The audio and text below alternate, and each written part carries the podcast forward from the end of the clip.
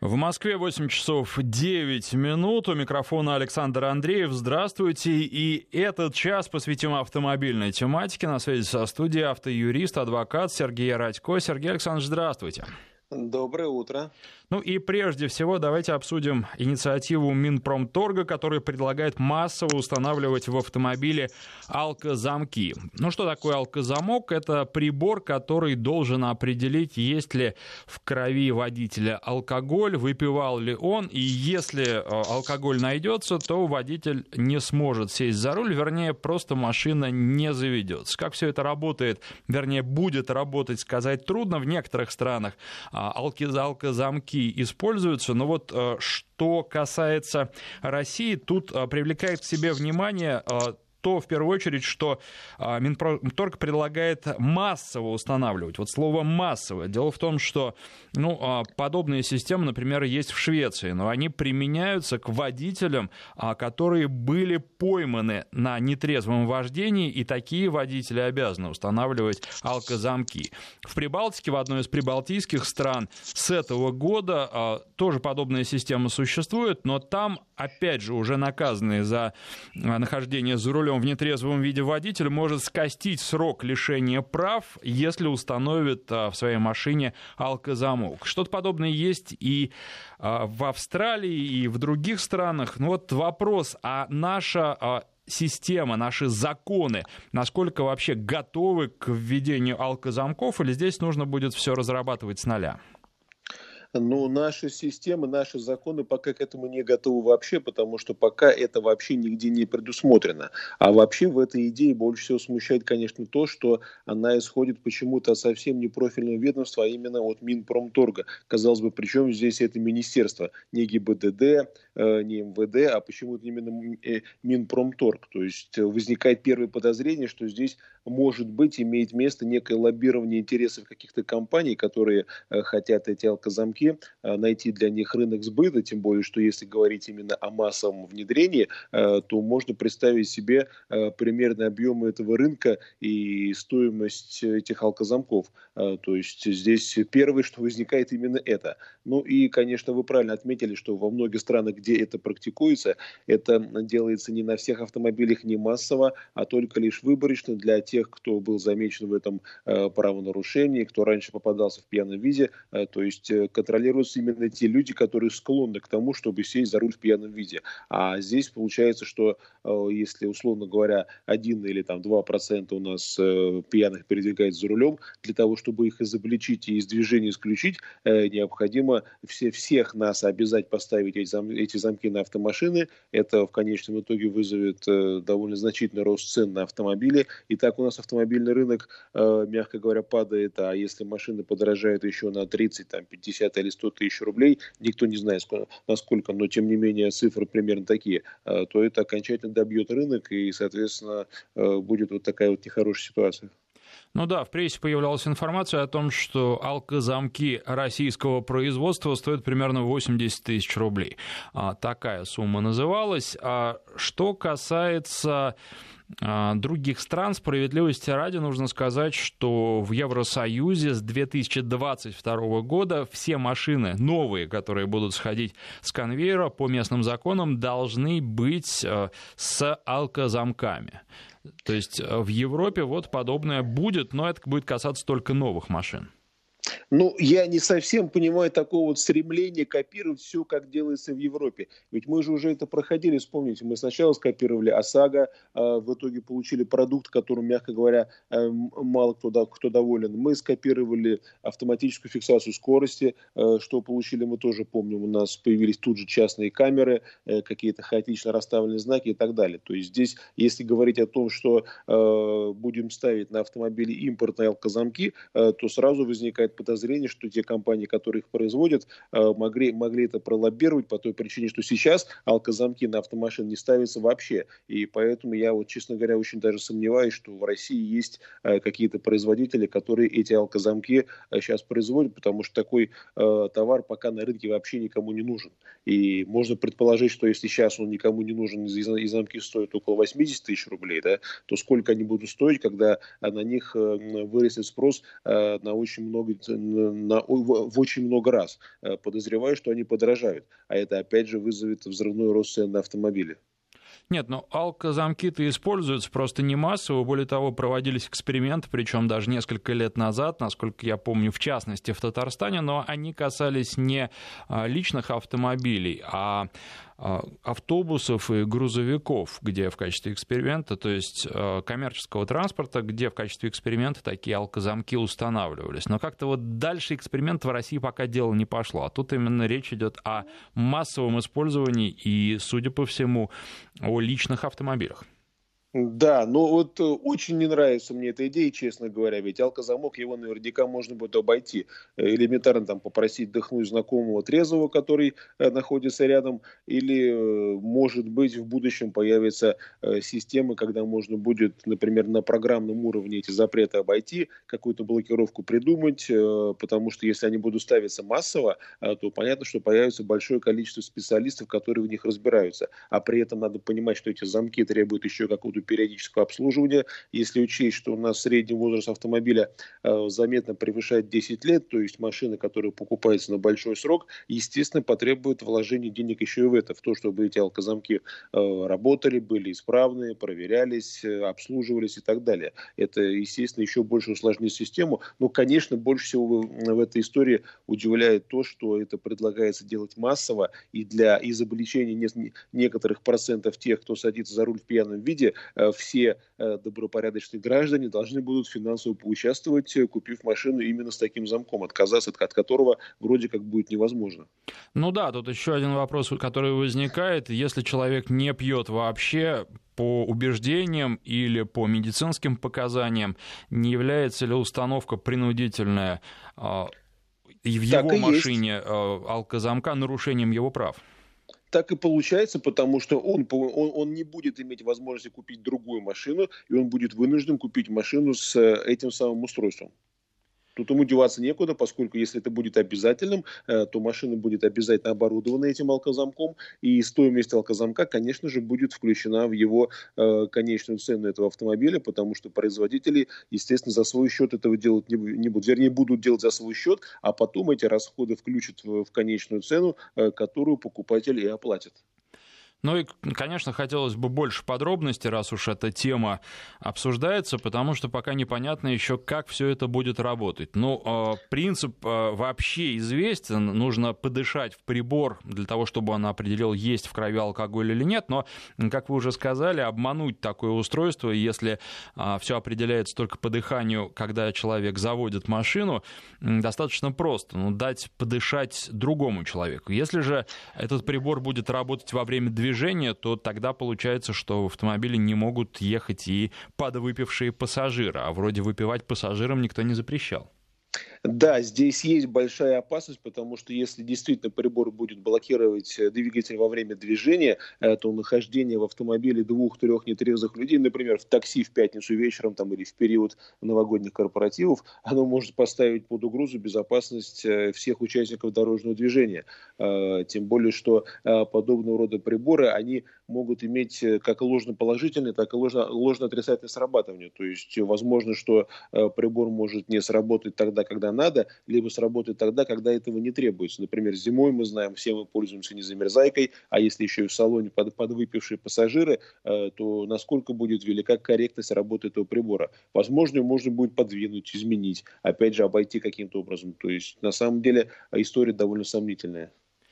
Да, но тут, конечно, надо подчеркнуть, что ни в коем случае никто не выступает за какую-то минимальную возможность выпить за рулем. Пить за рулем Нет, нельзя конечно, в безусловно. принципе, но речь о том, что все идеи нужно прорабатывать и до общества доносить, э, что, как и почему делается. В данном случае пока этого не видно, и хочется понимать, если это предлагают, как это будет работать, сколько это будет стоить, и вопросов пока больше, чем ответов. А, да. Громкое дело Ефремова. А, рассмотрение его по существу а, начнется на следующей неделе, но уже сейчас очень много подробностей, и адвокаты продолжают говорить. Как вы считаете, ну, прежде всего, речь об адвокате Ефремова, насколько правильная позиция тактика избрана для его защиты? Сейчас утверждается, что его за рулем вообще в момент аварии не было.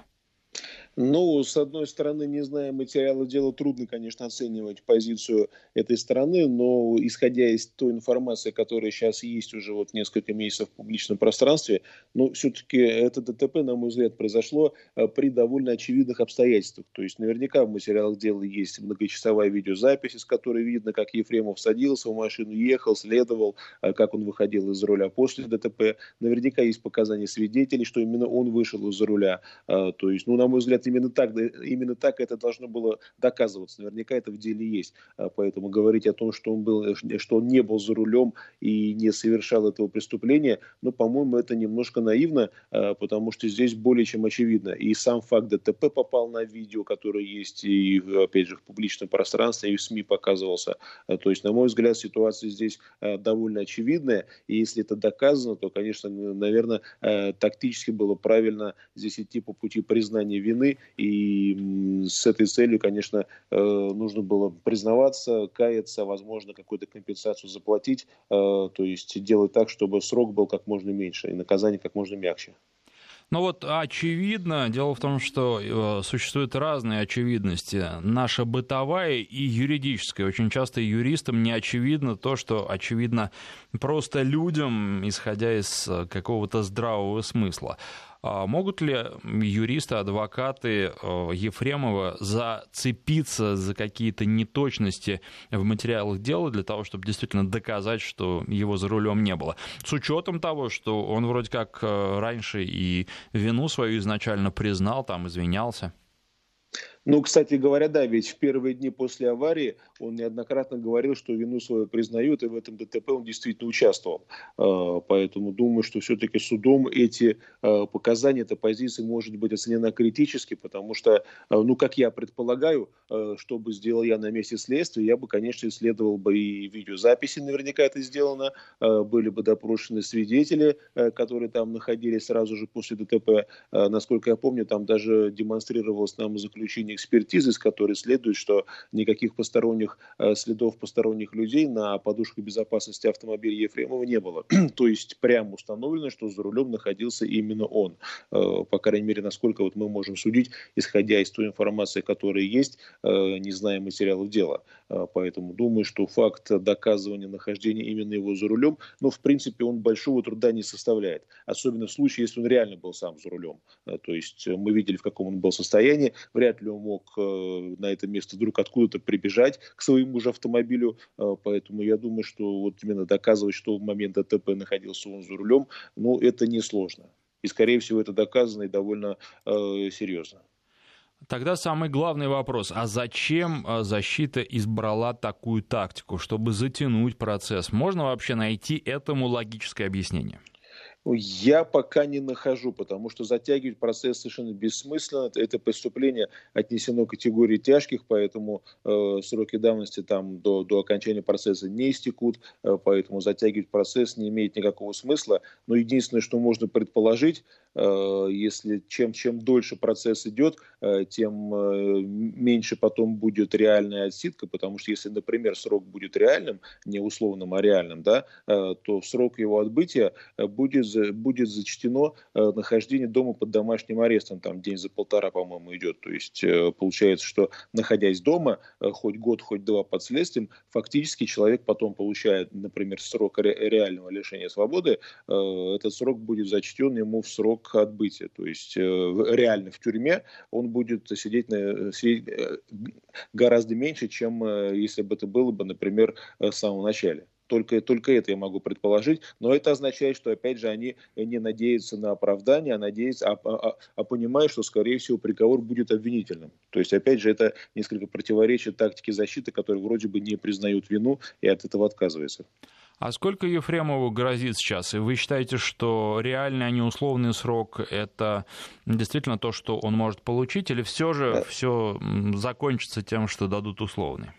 Грозит от 5 до 12 лет лишения свободы, но у меня есть предположение, что если бы вина им признавалась и как-то э, компенсировался ущерб, может быть, были бы шансы на условное осуждение. Э, пока позиция там совсем иная, то мне думается, что, конечно, шансы на условное осуждение, они здесь тают с каждым днем. А тем более, что по делам подобной категории суды всегда очень тщательно подходят к изучению мнения э, пострадавшей стороны относительно наказания, потому что если пострадавший окажется недоволен сроком и будет обжаловать приговор э, именно по, по, по мотивам мягкости наказания, то суды это не очень любят, и они очень тщательно прислушиваются э, к мнению потерпевшей стороны о том, какой срок она считает в этом в данном случае справедливым.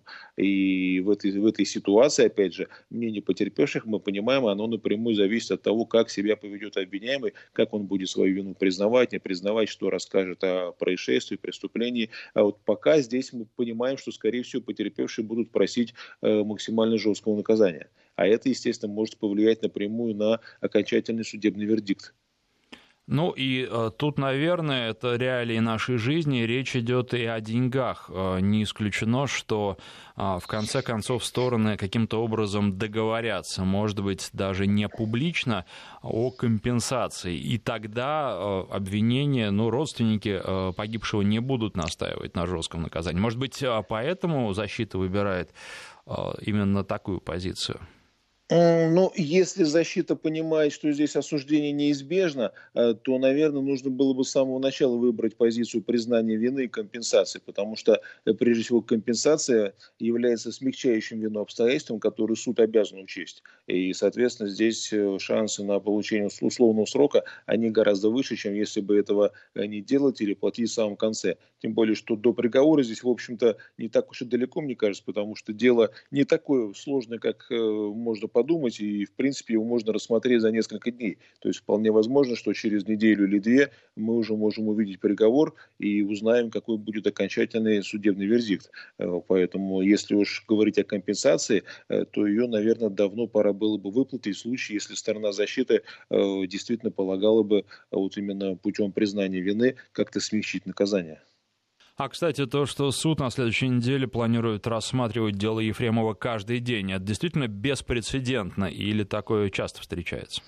Вы знаете, действительно эта ситуация довольно-таки э, редкая, потому что обычно суды относятся к рассмотрению дел подобной категории, да и многих других, там, где э, обвиняемый не находится в СИЗО, а не арестован. Э, обычно суды рассматривают их не очень э, быстро, то есть э, могут назначить заседание через неделю, через месяц, э, переносить их, но здесь, видимо, есть некое желание поскорее вынести приговор, э, чтобы это дело, э, наверное, так уже активно не обсуждалось, потому что действительно каждый день рассматривать дело, ну, такое редко бывает. Обычно дела подоб...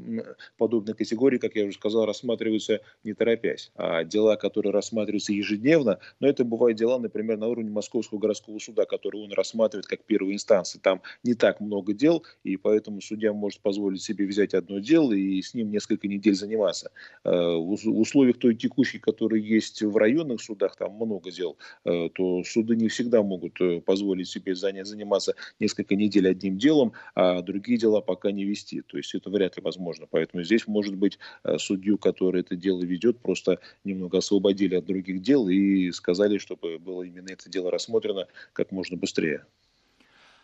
А что касается нагрузки на адвокатов, насколько адвокатам сложно работать э, каждый день, э, если дело рассматривается именно в таком режиме?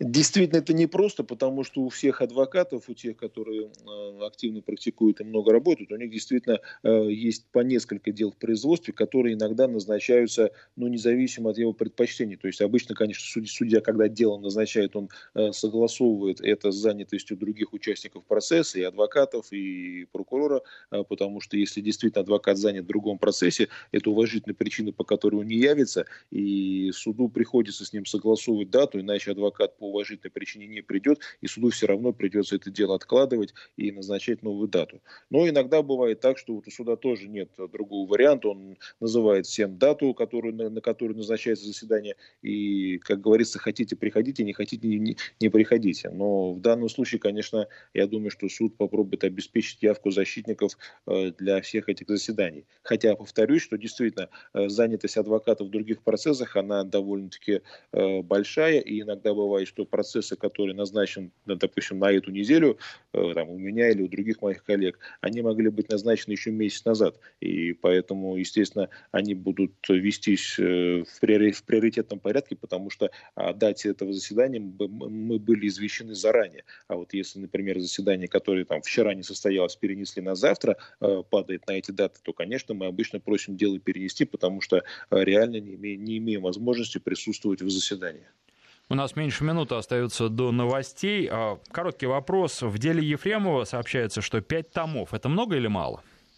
Мне кажется, многовато, потому что все-таки здесь ситуация, как я уже сказал, довольно э, простая. Видимо, здесь просто э, э, допрошено много свидетелей, подробнейшие экспертизы, описание автомобилей и так далее, и так далее. Хотя, конечно, э, дела таких ДТП, на мой взгляд, они обычно по практике имеют там, ну, два тома, ну, три тома. То есть э, пять томов на, здесь все-таки слишком многовато. Это говорит о подробном расследовании, о том, что, скорее всего, вина действительно э, доказана и очень сильная.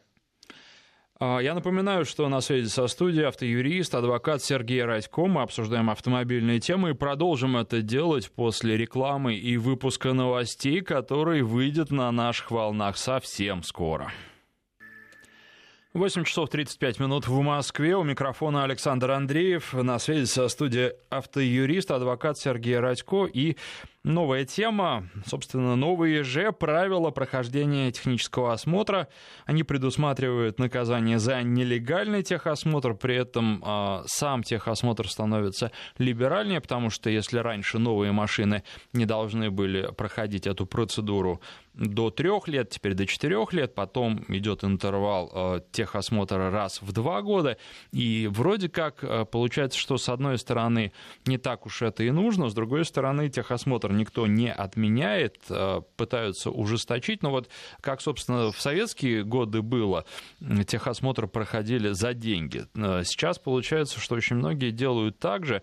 А просто если раньше платили за, необход... ну, за возможность вообще получить заветный этот талончик, а то теперь э, платят за возможность вообще никуда не приезжать и забыть об этой проблеме еще на год или два.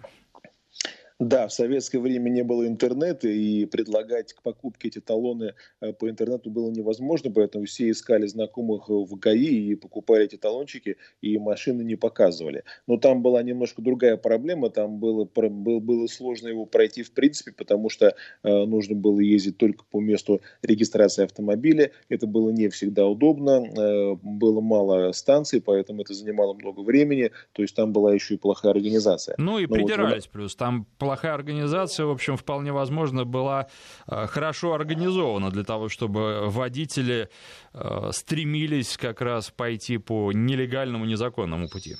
Да, все было сделано именно так, что попробовав один-два раза сделать это официально, люди э, плевались, ругались и шли к каким-то знакомым друзьям, которые имели знакомых друзей в ГИБДД и за небольшие деньги покупали этот талон. Ну, в советское время не помню, а вот в российское время э, талончик стоил примерно около 100 долларов, и его привозили на дом, и никто, конечно же, машину не смотрел. Вот прошло почти 30 лет, не поменялось ничего, теперь талончики нам не э, привозят на дом, а просто э, присылают на электронную почту, и мы этот номер видим, он тут же находится в соответствующей базе, то есть как бы эта карта диагностическая является законной, и мы спокойно покупаем полис ОСАГО. То есть вот сколько времени прошло, поменялась страна, поменялась целая эпоха, а вот продажа этих э, документов как была, так и осталась ну, примерно на том же уровне. Насчет не поменялось ничего, мне кажется, вы не совсем правы. Цена-то поменялась, дешевле стала. Стало совсем В долларах, дешево, по да, крайней мере, да. Что по нынешним временам 100 долларов это не те 900 рублей, которые просят а, вот эти люди, которые а, предлагают нам купить эту карту. Да, вот я как раз сейчас э, смотрю просто текущий курс 73 э, рубля за доллар, 73 рубля 17 копеек, поэтому да, это, в общем, инфляция в данном случае э, повлияла, вернее, обесценился талон техосмотра да, с да, да, заметно. тех пор.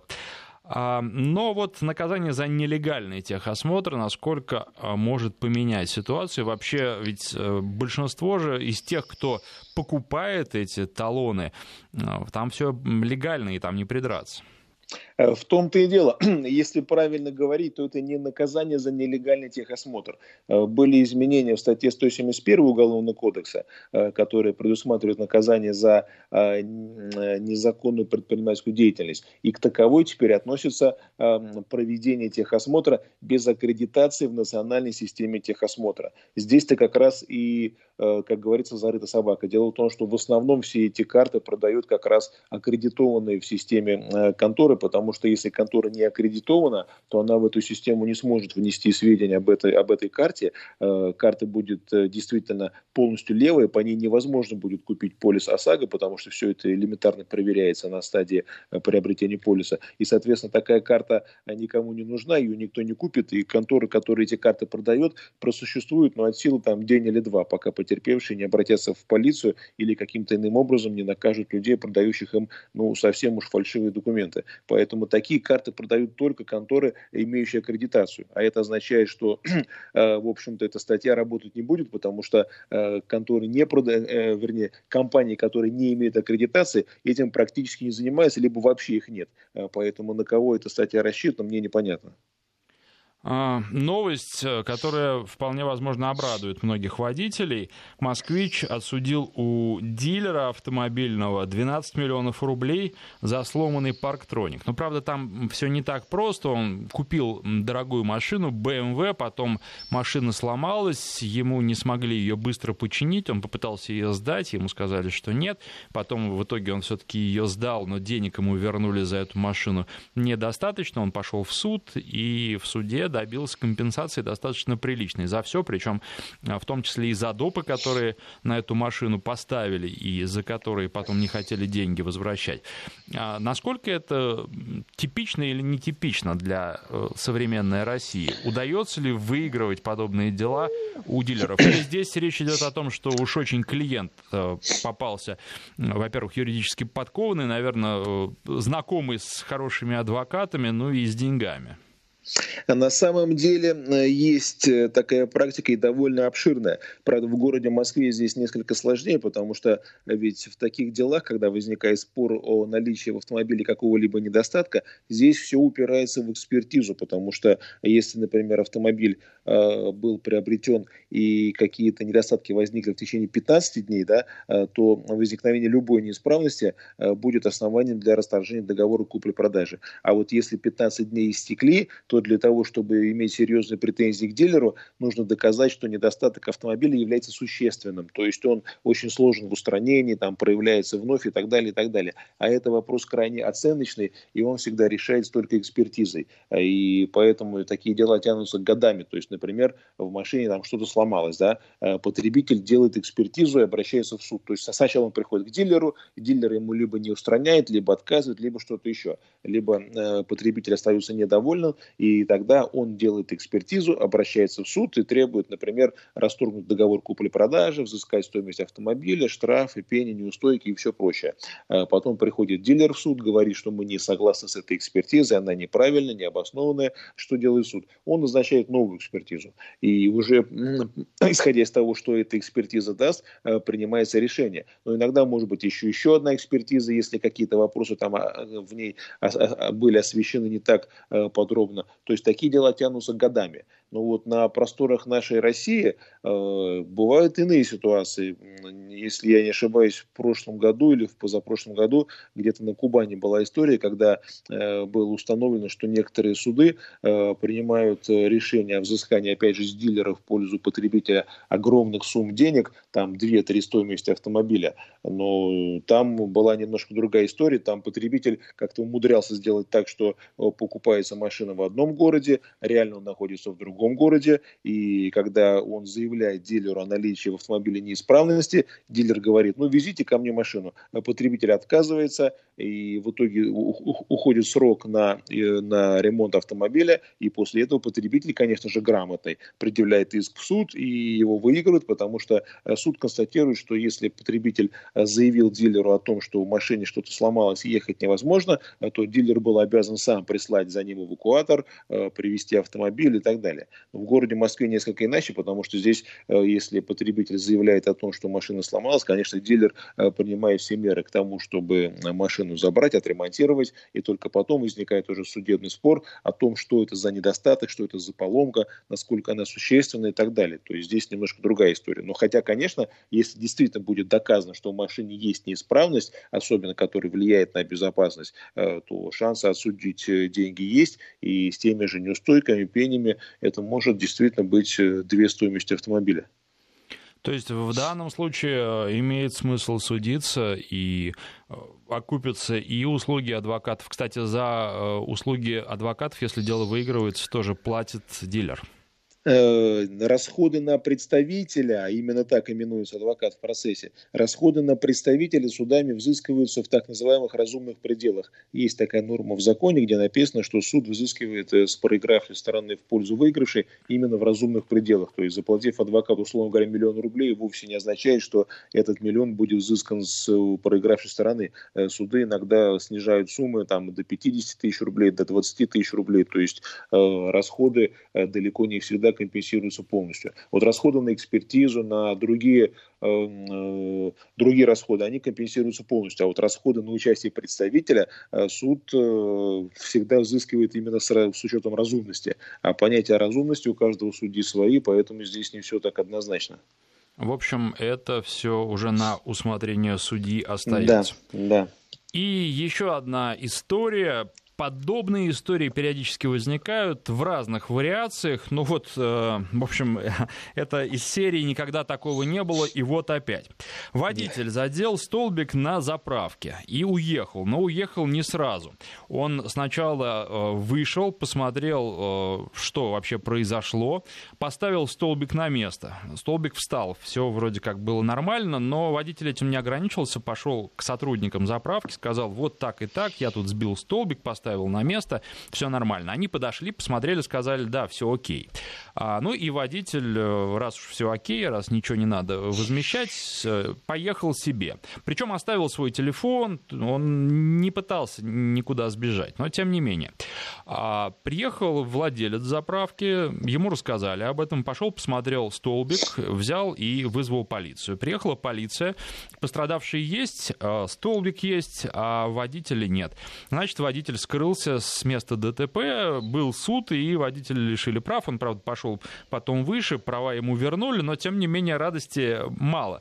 Как вообще в такой ситуации действовать? Можно ли каким-то образом разумным действовать? Нужно ли вызывать ГИБДД? Я просто из своего опыта могу сказать, что а, оформление занимает э, подобного, по крайней мере, в Москве, где есть Европротокол, который работает далеко не во всех случаях. Оформление занимает от э, там у меня был последний раз 6, 6 часов до вот э, человек, кстати, тоже, который просто на машине каршеринга э, задел тоже столб, но там машина пострадала, столб вроде как нет, хотя надо смотреть. Вот, он весь день провел, то есть у него больше 10 часов на оформление ушло. Передо мной он был в очереди на мобильном пункте ГИБДД. И вот как, как, как поступать, как день не потратить и при этом прав не лишиться? Э, к сожалению, да, основная проблема здесь именно ожидание экипажа ГИБДД, которые, э, которых, как мы знаем, сократили, их стало гораздо меньше, и поэтому э, на действительно работу у них осталось меньше людей. К сожалению, здесь получается именно так. Формально это ДТП. То есть наиболее частая история на заправках, это когда забывают вынуть шланг из бака и уезжают, рвется шланг, повреждается оборудование, это тоже ДТП. И здесь тоже наезд на столбик, это обычный ДТП, наезд на препятствие. И, естественно, здесь никакой Европротокол не работает, потому что нет второго участника с полисом ОСАГО, и оформление такого случая должно производиться только с участием сотрудников полиции. Э, сколько бы их ни пришлось ждать, другого варианта здесь нет, потому что поскольку это происшествие имеет все признаки ДТП, то, конечно, оно возлагает обязанность на его участников, на водителя на одного в данном случае, обязанность вызвать полицию, дождаться оформления и действовать согласно обстановке. То есть, если он уезжает, формально он совершает правонарушение. Конечно, это, с одной стороны, смешно, с другой стороны, довольно грустно, потому что никакого иного наказания э, суд даже при всем сочувствии, при примирении с потерпевшим, при возмещении вреда, суд не может назначить ничего другого, кроме лишения э, права управления, потому потому что это наказание, которое за данное правонарушение предусмотрено. Вот здесь как раз есть, на мой взгляд, очень большое несовершенство закона. То есть формально получается, что выезжая с дачи или паркуя свой собственный гараж, вы поцарапали автомобиль, это тоже формально ДТП, и вы обязаны оформлять его с участием сотрудников полиции. То есть, э, если вдруг он узнает, что вы вчера поцарапали свой автомобиль и не вызвали ГИБДД, формально в ваших действиях есть состав правонарушения, и можно лишиться права управления э, сроком от года до полутора. Поэтому сейчас в Госдуме, насколько я знаю, несколько раз уже поднимался вопрос о том, чтобы э, несколько смягчить наказание за это правонарушение, потому что ну, подавляющее большинство историй, связанных с лишением прав и вот именно за оставление места ДТП, это как раз мелкие царап, царапины, притертости где-то в пробке, во дворе и так далее. То есть ну, не, не часто бывает, что виновник ужасно ДТП скрылся, и его э, не ищут. Тем более, что если ДТП имеет серьезные последствия, там уголовная ответственность, то есть там наказание в, в виде лишения права управления уже не, уже, уже не кажется таким строгим. Поэтому здесь только один совет. Если действительно такая история произошла, то придется вызывать ГИБДД, ожидать сотрудников полиции, оформлять, потому что лучше потерять там несколько часов на ожидание экипажа, чем потом год-полтора быть э, пешеходом. Причем совершенно законно. Ну и тут, наверное, самое обидное то, что из, опять же, практического опыта многие водители могут сказать, что если бы этот человек, этот водитель а, задел столбик, потом даже не выходил, а просто уехал, то с достаточно большой вероятностью ему бы за это ничего не было. Есть такой вариант, да, потому что если бы сотрудники полиции даже были бы вызваны, приехали на место, и даже на заправке есть э, видеокамеры, которые все зафиксировала, э, в таких случаях обычно сотрудники ГИБДД возбуждают дело за оставление места ДТП, э, проводят административное расследование, срок которого составляет два месяца, и за это время они присылают номинальному собственнику автомобиля вызову в ГИБДД. Если он не является, то, как правило, дело прекращается, потому что автоматическая фиксация здесь не работает, и только лишь по данным одной видеозаписи составить протокол на владельца невозможно. И если он в, суд, если он в ГИБДД не придет и не признается в том, что он был за рулем, э, то, как правило, такое дело прекращается, и виновный избегает наказания. То есть, э, если бы он действительно уехал и на месте не остался, э, то, вероятнее всего, через два месяца он мог бы, он мог бы об этой проблеме просто забыть. Никто бы его искать не стал, и дело было прекращено, если бы даже такое было бы возбуждено.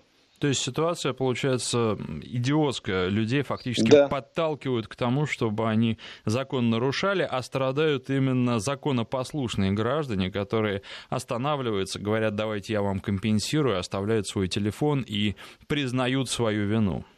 Но действительно, ведь они же уезжают с места происшествия не с целью остаться неизвестными и безнаказанными. Они готовы понести финансовые э, последствия этого, они готовы рассчитаться. То есть э, ситуация действительно абсурдная, но пока закон не будет изменен, э, к сожалению, эти ситуации будут продолжаться. Ну и э, тут ведь надо еще сказать, что владелец заправки зачем-то вызвал ГИБДД в этой ситуации, при этом никакой компенсации он не требовал. И когда в итоге водителю вернули права после всех мытарств и э, разбирательств, а, одно из, один из аргументов суда, который вернул права, был как раз таким. Компенсация не требовалась, ущерба нанесено не было. Ну и, насколько я понимаю, там выписали этому водителю штраф формальный за нарушение правил э, при ДТП, но уже поменяли. То есть могут суды, если захотят, не наказывать в, да, в таких случаях за оставление Нет, места ДТП.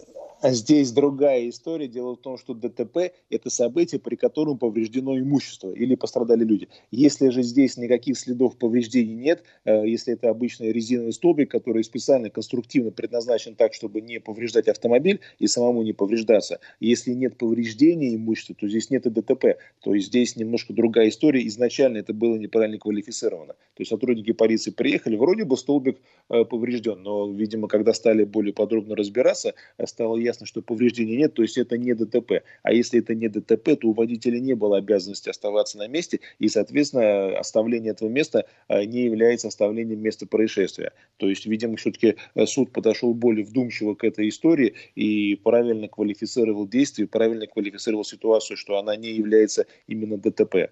Порождающим обязанность находиться на месте и ответственность в случае оставления этого места. И тоже, в принципе, еще нужно доказать, что если столбик и поврежден, что он был поврежден именно этим автомобилем. Да. В общем, тут э, нюансов очень много. А у нас уже нет времени на то, чтобы их дальше обсуждать, но я думаю, что в целом а, ситуация понятна. Спасибо. На связи со студией был автоюрист, адвокат Сергей Радько.